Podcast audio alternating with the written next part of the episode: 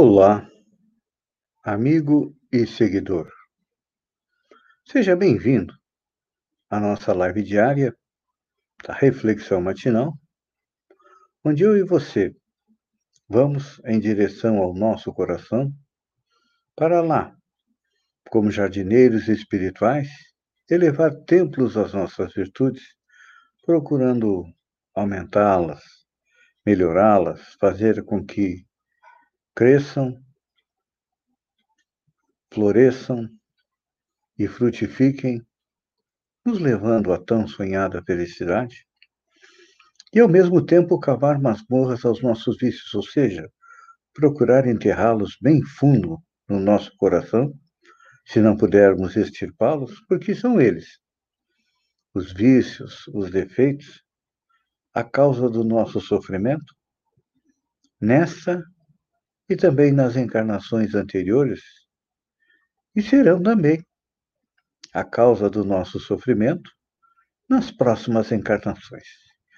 Como jardineiros, precisamos de ferramentas.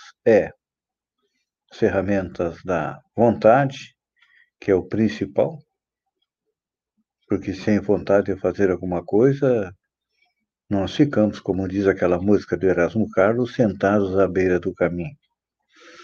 Precisamos também da observação de nós mesmos, ou seja, colocar em prática aquilo que estava escrito lá no templo de Delfos há mais de 2000 anos atrás, que dizia, homem, conhece-te a ti mesmo. Ou seja, precisamos nos conhecer, compreender que já temos feito conquistas na nossa caminhada, as reencarnações anteriores, mas que ainda temos um longo caminho pela frente. Precisamos, então, da vigilância. Estarmos vigilantes sobre os nossos atos e também sobre as influências que sofremos do meio, das pessoas que estão à nossa volta. Porque todos nós estamos em busca da felicidade. Só que a felicidade não é a realização dos nossos desejos, não. De acordo com a lei de conservação, as nossas necessidades são importantes porque, se não as provermos da maneira correta, não teremos força nem saúde. E também não teremos condições de trabalhar, porque o trabalho também é importante. Já falávamos aí a respeito da oração, que é a nossa ligação com Deus, do trabalho, que é uma ferramenta de desenvolvimento do espírito, e para que a gente possa resolver esse trabalho de maneira digna, precisamos compreender a lei de conservação, que diz que é da natureza do homem cuidar-se, tanto na esfera física quanto na esfera espiritual. É claro que em momentos como o destes dias, em que o coronavírus não quer ir embora, alguns países já conseguiram diminuir a mortalidade da segunda onda, mas nós aqui estamos ainda com uma leve diminuição sob a influência da segunda onda, e é por isso que ultrapassamos as 410 mil mortes. E quando a gente vê um amigo, um parente retornar à pátria espiritual, muitas vezes nos desesperamos e acusamos Deus de ser parcial, de ser vingativo, de ser cruel, de não nos amar. Mas é porque, infelizmente, durante a nossa trajetória nas encarnações anteriores, nós não cumprimos, não respeitamos as leis divinas, por isso que hoje nós estamos aqui tentando compreender um pouco mais e melhor a lei de conservação, porque nós somos criaturas frágeis, tanto física quanto emocionalmente. E vou provar. Um exemplo. Basta uma febre de 38, 39 graus centígrados para que a gente fique sem energia para nada.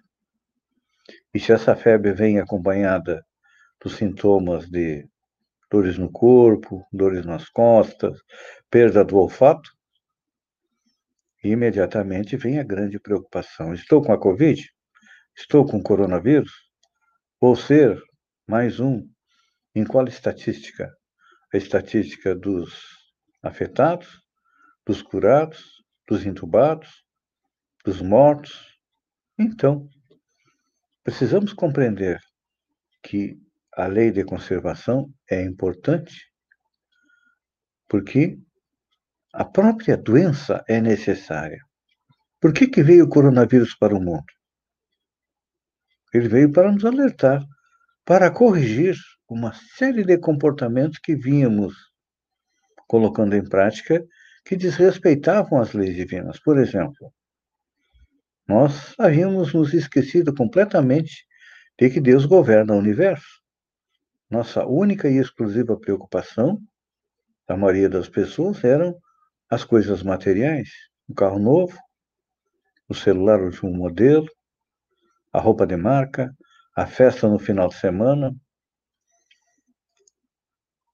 Quantos nós vemos procurando se dar bem na vida, não importa qual seja o método, pisando sobre os outros? Então, a justiça divina tudo vê e compreende que muitas vezes Deus, que a maioria de nós ainda tem aquela visão de que ele é um pai, como nos ensinou Jesus Cristo, eventualmente precisa corrigir os seus filhos. Não fazemos assim com os nossos filhos, então?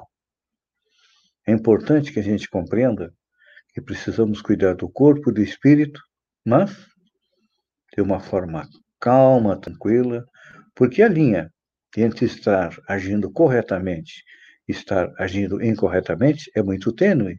E nós sabemos, porque na nossa consciência, estão lá todas as leis que nós precisamos cumprir. Lá atrás, Moisés nos lembrou isso quando trouxe os 10 mandamentos. Jesus compactou em 2, dizendo que deveríamos aprender a amar.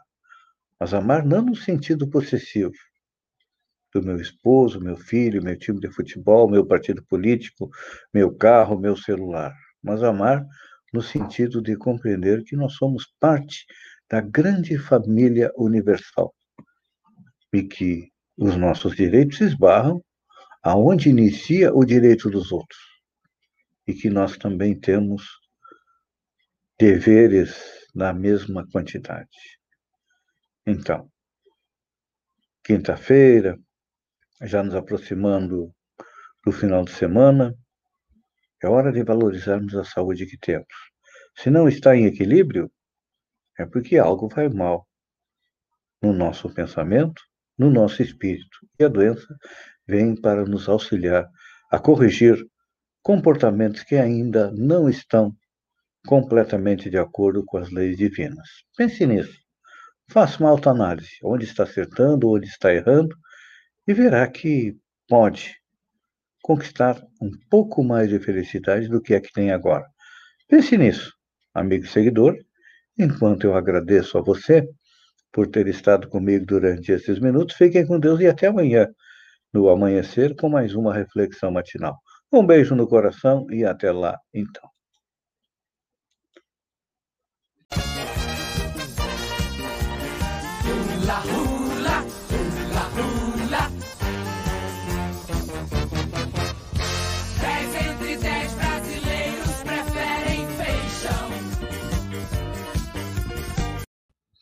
Olá, amigo e seguidor.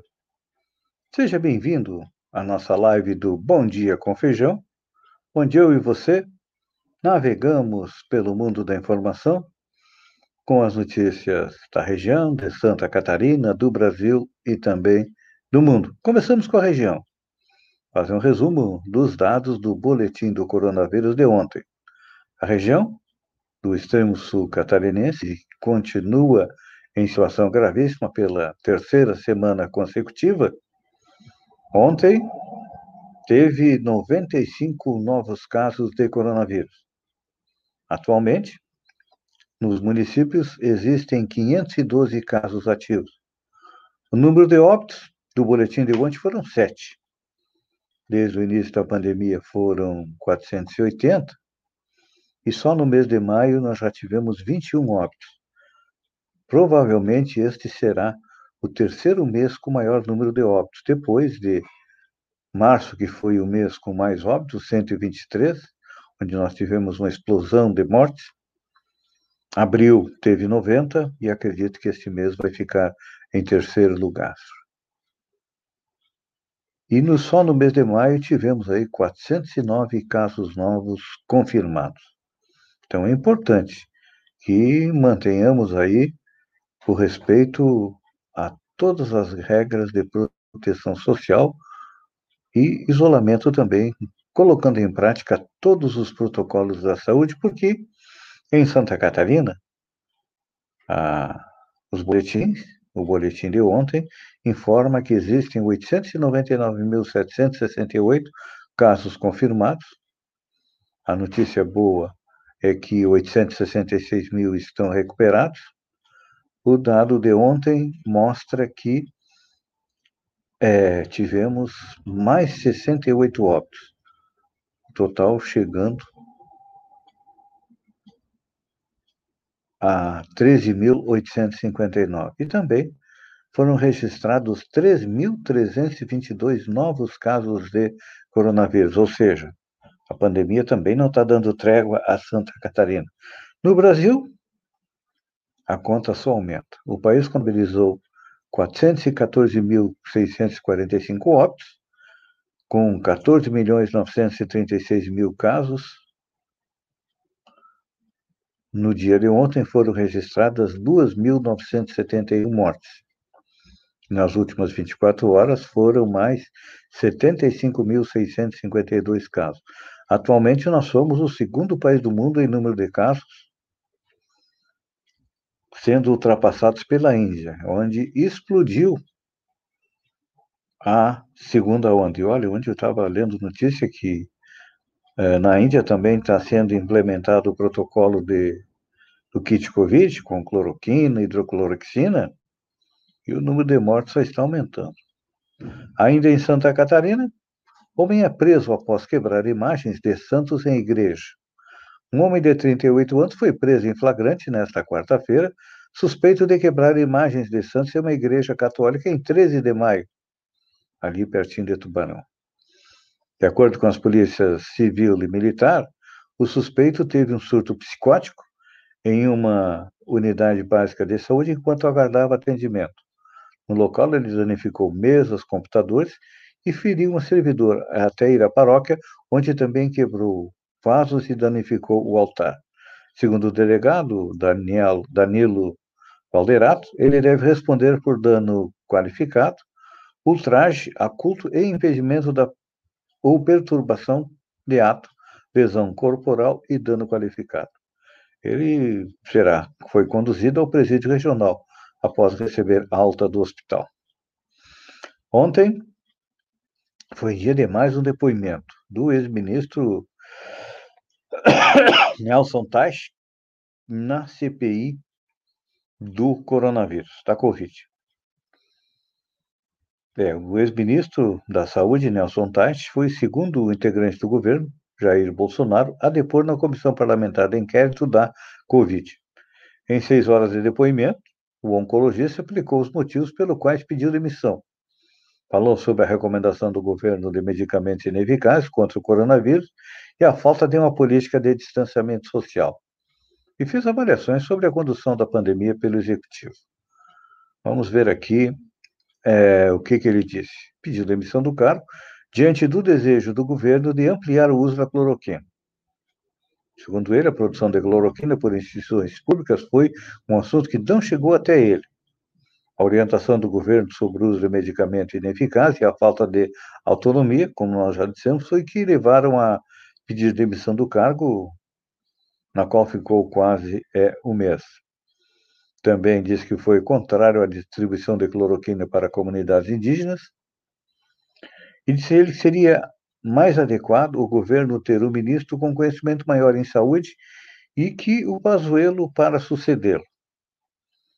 Tem posições diferentes de Bolsonaro em relação a medidas de distanciamento e isolamento social. e que a falta de informação agravou a crise do Covid no Amazonas.